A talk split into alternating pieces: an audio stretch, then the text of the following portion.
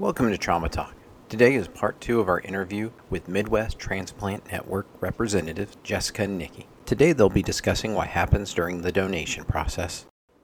Nikki, could you explain the effective request process? The first is the timely call when the patient meets re- referral criteria.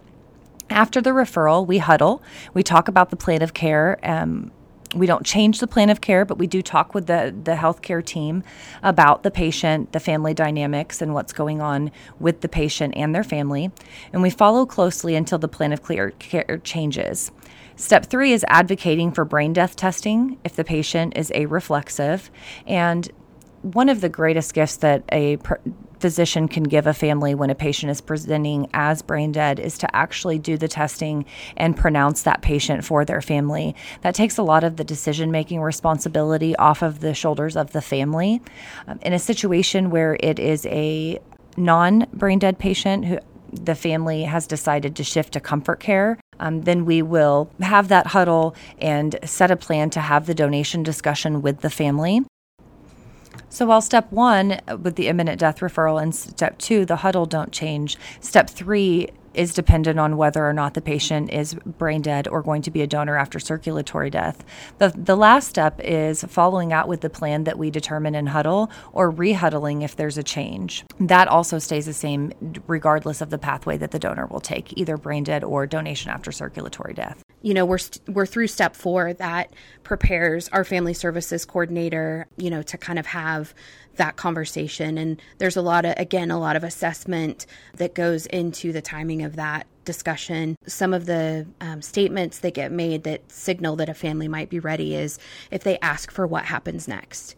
Um, so if they're saying okay then now what happens? And some of that transitional language that we like to offer if a family's asking that of the healthcare provider we can we can offer them that there's um, there's a a team that will come and talk to you about what happens next or we'll walk you through this process. That way, there's no mention of Midwest Transplant Network. I think if you name us, people don't understand, you know, they don't connect a donation opportunity to the name of our organization. I also think that if if we get named early on, that a family sometimes might think that we've heard families say that they think that a transplant would help their loved one. They get confused. So, and a lot of times we'll get feedback that staff feel like it's sneaky or that it's not being transparent. I don't see it in that way as much as I see it in giving them information as you can explain it further. So once we're there, we're able to identify who we are and what we're there for, but we're able to kind of explain the entire context of it. So, our data shows we've been tracking this as a best practice now for over 10 years.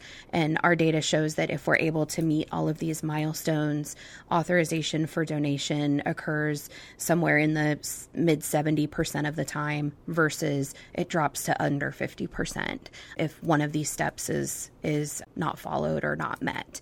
So we really think it's it's just about communicating, being there in a timely fashion, making sure that we have an accurate assessment of the dynamics and what's going on, really advocating for that declaration declaration of brain death if it looks like that's what's going on, and having all of those pieces in place for a family before the conversation about donation happens. Could you go through the members of the team that arrive on site?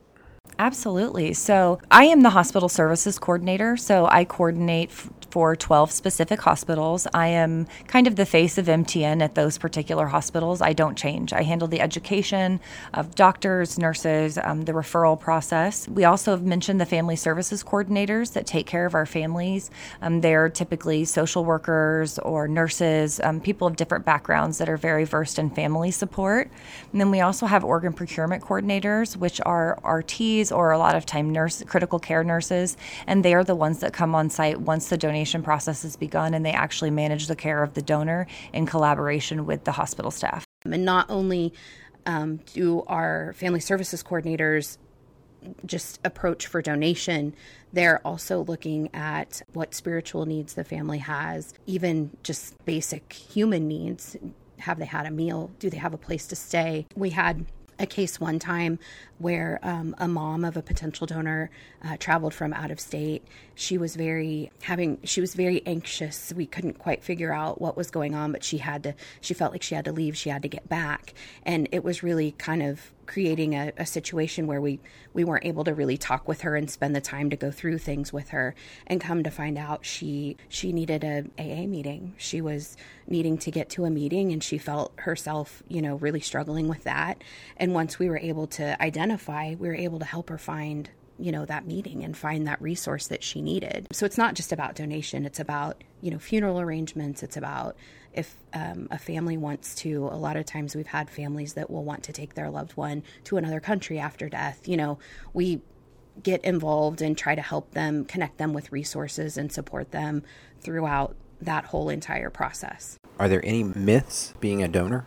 I think it's important that people understand that um, incarcerated uh, people can also be donors. Being incarcerated or being in jail does not prevent someone from being able to donate, um, whether they're first person registered or otherwise. Um, if they're not registered, we will also contact the next of kin, and they are offered donation as well. Another myth is that previously COVID positive patients can't be donors, and that also is not the case. So, again, we ask that we be the one to screen them because there's so many opportunities that people are unaware of. We often hear that people think that they don't have anything to share, and quite often, after we assess them and their medical situation, we find that they are able to share life through donation. Nikki, could you describe the phases that happen at MTN when you know you have a confirmed donor? Phase one is basically the evaluation and management, determining how many lives will be saved, so to speak. That can be family plan, completion of paperwork, family care, and the beginning of a medical evaluation. So I think another um, important step of phase one, it's a lot of our collaboration time. Also, something that we get a lot is people not th- knowing that we work so closely with medical examiners or coroners.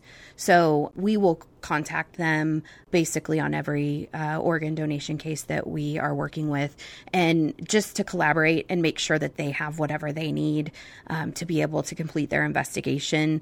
And we work extremely closely. I obviously with Sedgwick County, that's where we're based. We have a lot of great support over there and a great collaboration with them, and we're able to get you know, blood samples, documentation, you know, whatever they need so we can work together and both accomplish what we've set forth to. Phase two is matching donations with recipients. That's where allocation takes place, and we're basically trying to find the perfect match for our donor heroes gifts. Again, collaboration. Our team collaborates not only with the healthcare team in the hospital where we're supporting the donor, but we're also coordinating with transplant teams of the potential recipients as well. Um, and during this time, MTN and the hospital staff collaborate together to continue the, the management of the donor patient and their care. Um, after step um, after phase two, we go into phase three, which is donation and transplantation, where we're actually giving the gift of life. Um, we're going to have final coordination. This is when we are coordinating flight plans for recipients, um, surgeons hospital and staff are notified. Um, we have a wonderful way that we honor donors called the Honor Walk, and most of our hospitals participate in that Honor Walk. It's hospital driven, and it is a wonderful way that we honor our donors on the way to the OR. Um, there's a lot of documentation that takes place in phase three, and tons of family communication. We do donor cards and memorial items and a lot of different support and memorial things for the families of the potential donor. Well, and I think as, aside from even the honor walk, we in in most of the time in the OR we'll take a moment of silence depending on the type of recovery, it happens at different phases. But there's a moment of silence to honor that the life that was lived and that the life that they're giving. It, there just is the we have the utmost respect. I know Nikki referred to our donor heroes, and you know we really fully believe that that's you know that that's what they are, and the gift of life wouldn't happen without the generosity of the donor hero or their family. And sometimes that can even just be playing um, a song that's requested in the OR from by the family.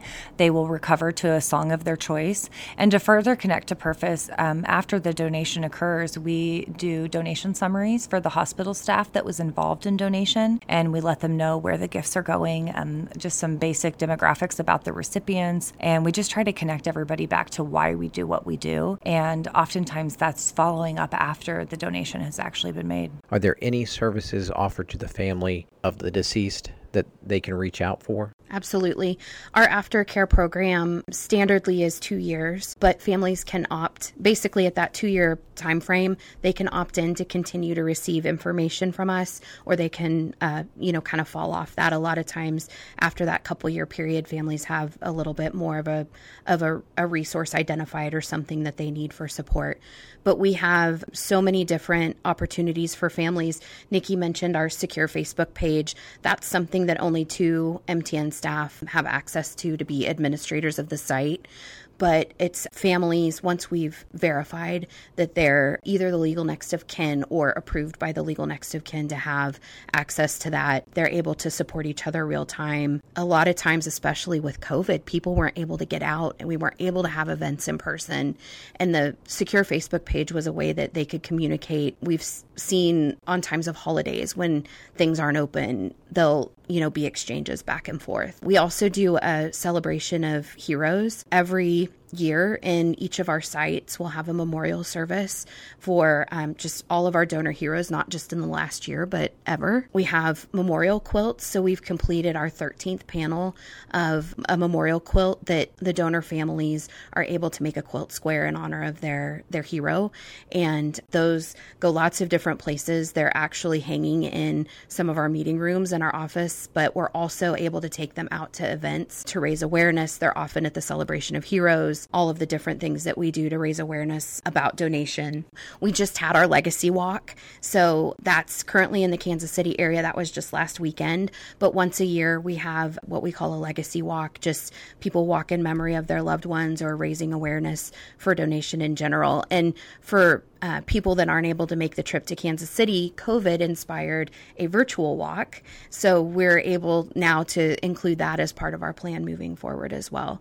Not to mention, we have a, a newsletter called Serenity that the families get those at regular quarterly intervals. We send a card out at six months, kind of a thinking of you. We also include our survey. Nikki mentioned getting feedback from the population we serve, and our donor families are a big population. So we look at that feedback and how we can improve to better serve them.